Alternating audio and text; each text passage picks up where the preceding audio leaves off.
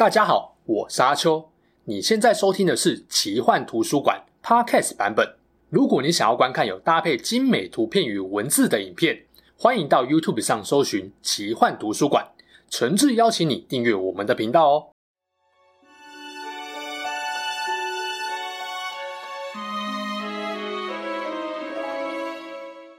Hello，大家好，我是阿秋，来聊聊神秘奇幻的主题故事。克苏鲁神话的系列影片前面已经讲了两集，感觉大家对于这个主题的兴趣还蛮高的。也有些人留言希望我能够多做几支跟克苏鲁神话有关的影片，刚好呢我自己也蛮有兴趣的，所以呢今天再来跟大家分享一位知名的邪神，他就是邪神里面最强、让人肾值扣最凶的 BOSS 阿萨托斯。如果大家喜欢克苏鲁神话的系列影片，别忘了给我的影片按个赞，留言给我，并订阅我们频道哦。未来我还会继续跟大家分享更多有趣好看的神话奇幻故事。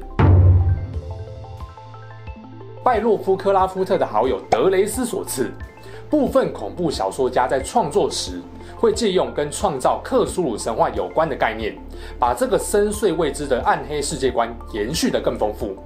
经过了四大元素跟善恶分类，还有桌游公司的推波助澜，我们大致上可以把克苏鲁的众神分成三大类：外神、旧日支配者跟古神。所谓的外神，就是宇宙级的邪神，能力最强；旧日支配者能力稍微弱一点，属于行星级的邪神；古神呢，就是巴菲特，不是啦，是地球上最早存在的古老神明。跟前面两种邪神是敌对的。今天要讲的主角阿萨托斯，则是整个邪神里面的最强宇宙级。不止如此，他还是宇宙级里面的帝王，地位差不多等同于其他神话的至高创世神这样。甚至啊，可以这么说，整个宇宙都是他意志的展现。那就让我们来看一下阿萨托斯的形象是什么样子的吧。先跟大家提一下。现在我们熟知的克苏鲁神话已经是一个半开放式的多人创作世界观，当然就不会只把介绍的焦点摆在创始人洛夫克拉夫特的作品上。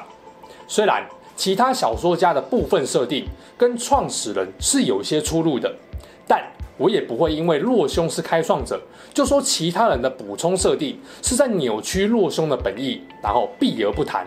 进入正题，根据洛夫克拉夫特创造的世界观。阿萨托斯居住在宇宙之外的混沌宫殿里，很多无形的番神围绕在他身边，时而跳舞，时而打鼓吹响笛声，时而口出秽言，都为了取悦或安抚这位邪神领袖。不过，洛夫克拉夫特在创造阿萨托斯时，也不是一开始就把他的形象都想了完整，而是先起一个头，再由后面的人帮他补上更丰富的设定。最一开始。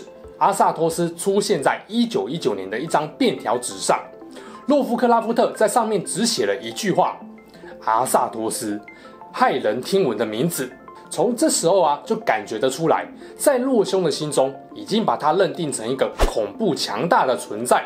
一九二二年，洛夫克拉夫特完成一篇短篇小说，标题就叫做《阿萨托斯》，可见这个名字对他来说是很有分量的。但令人意外的是，这篇小说跟我们熟知的魔王没有任何关系，你可以说就是一个文不对题的作品。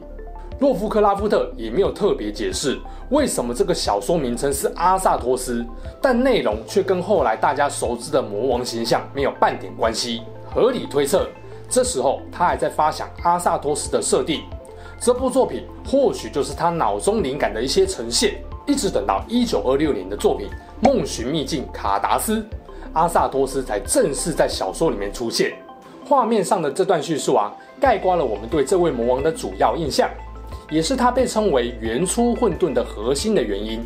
在洛兄后来的小说，像是来自尤格斯的真菌、暗夜呢喃、蜡像馆惊魂、魔女屋中之梦、门口的东西与猎黑行者中。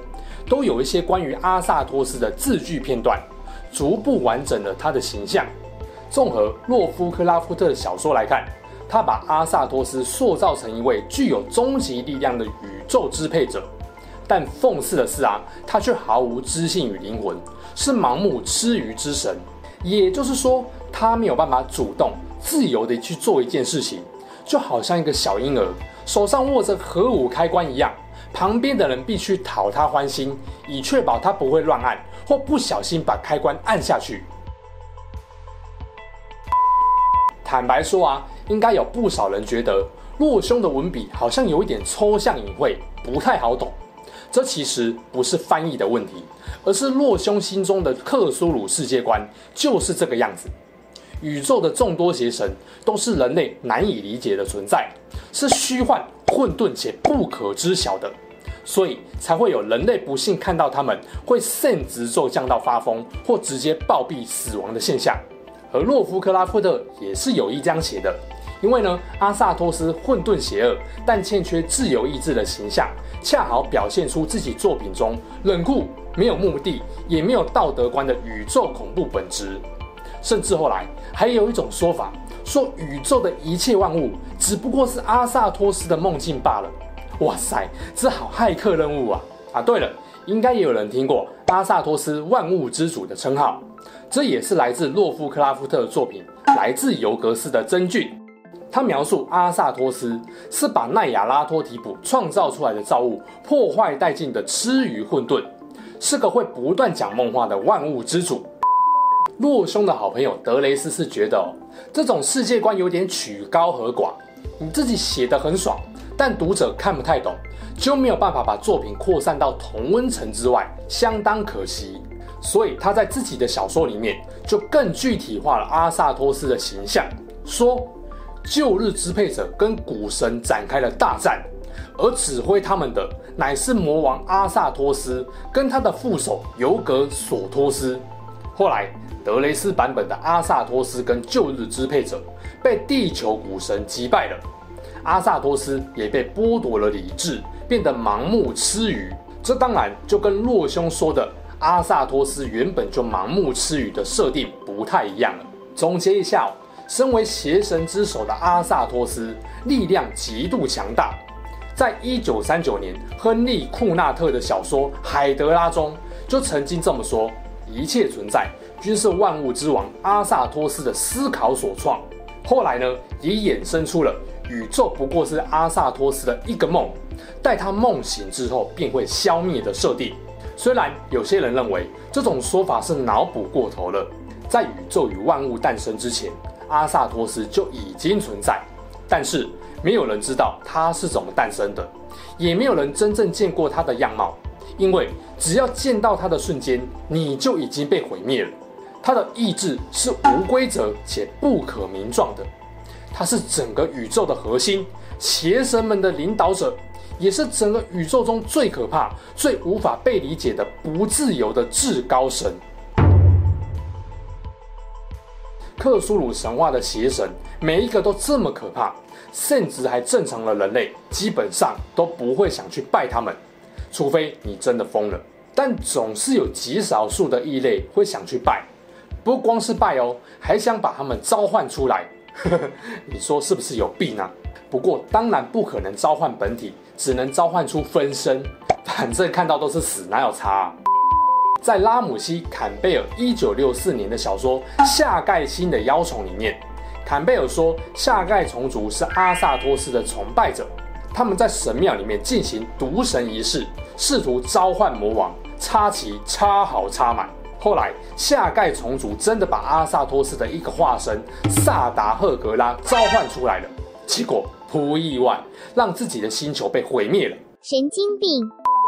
据说更早之前。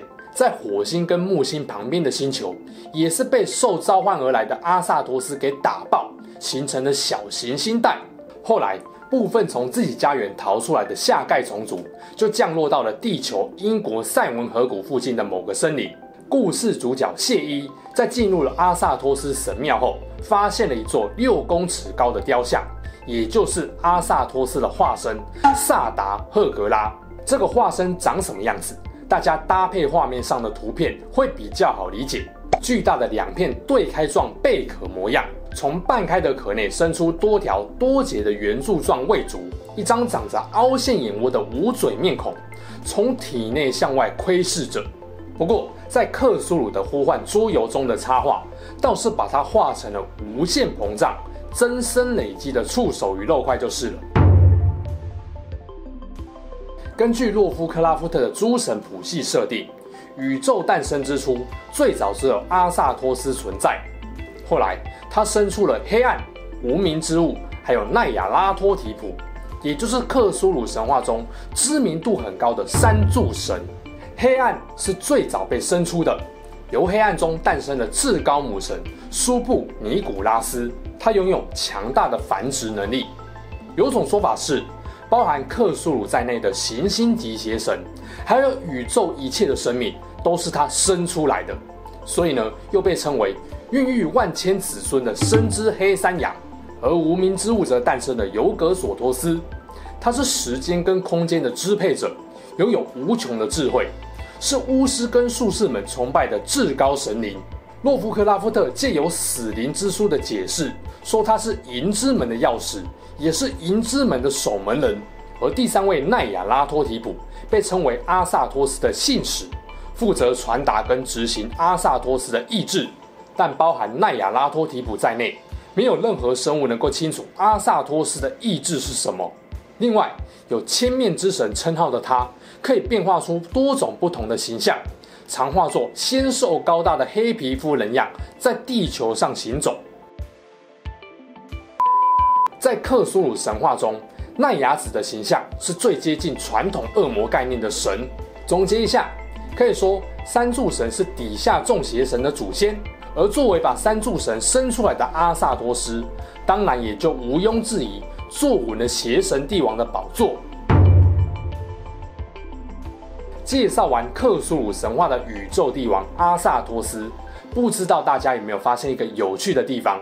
许多文明神话或奇幻世界里的至高神，几乎都有全知全能的特性，无拘无束，只是看他要不要干涉世界而已。例如说，托尔金奇幻故事里面，至高神伊路维塔就是一个典型的代表，但阿萨托斯却不一样。在克苏鲁神话里，他虽然无所不能。但却盲目吃鱼，看起来就像是一个生活无法自理的肥宅，需要透过三柱神的协助。这样的形象啊，有点类似奇幻故事里已经开始累积力量，却还没有完全复活的大魔王。虽然没人真正见过魔王的恐怖，但多少都听过传言，只要魔王复活，世界将被完全毁灭，不复存在。这种夸张的设定啊，某种程度就体现在魔王阿萨托斯的身上。不过，即使邪神们再恐怖，如果说万物都乖乖遵照自己趋生必死的本能，应该还是可以让自己的圣旨不受影响吧。但偏偏人类旺盛的好奇心，让我们越来越有机会接触到这些未知恐惧的真面目。到了现在，你会发现有越来越多人在挑战自己脆弱本能的极限，只为了满足自己的好奇心跟求知欲。我想。阿萨托斯这位邪神帝王，如果有意识的话，应该会觉得我们都是不见棺材不掉泪吧。最后，我想问问大家，如果说这个世界不少和你生活有关的秘密真相，都跟阿萨托斯这个宇宙终极恐怖的存在有关，你愿意去挖掘或愿意继续探索下去吗？可能我这样问比较直接，你。是想要无知活着却幸福快乐，还是想要知晓真相后陷入疯狂与死亡呢？留言告诉我你的看法吧。好啦，这期事件就说到这边。如果你喜欢我们分享的故事，记得订阅我们频道，也别忘了打开小铃铛。你的订阅、按赞与留言就是我创作的最大动力。之后还会跟大家分享更多悬疑怪奇的事件。我们下次见喽，拜拜。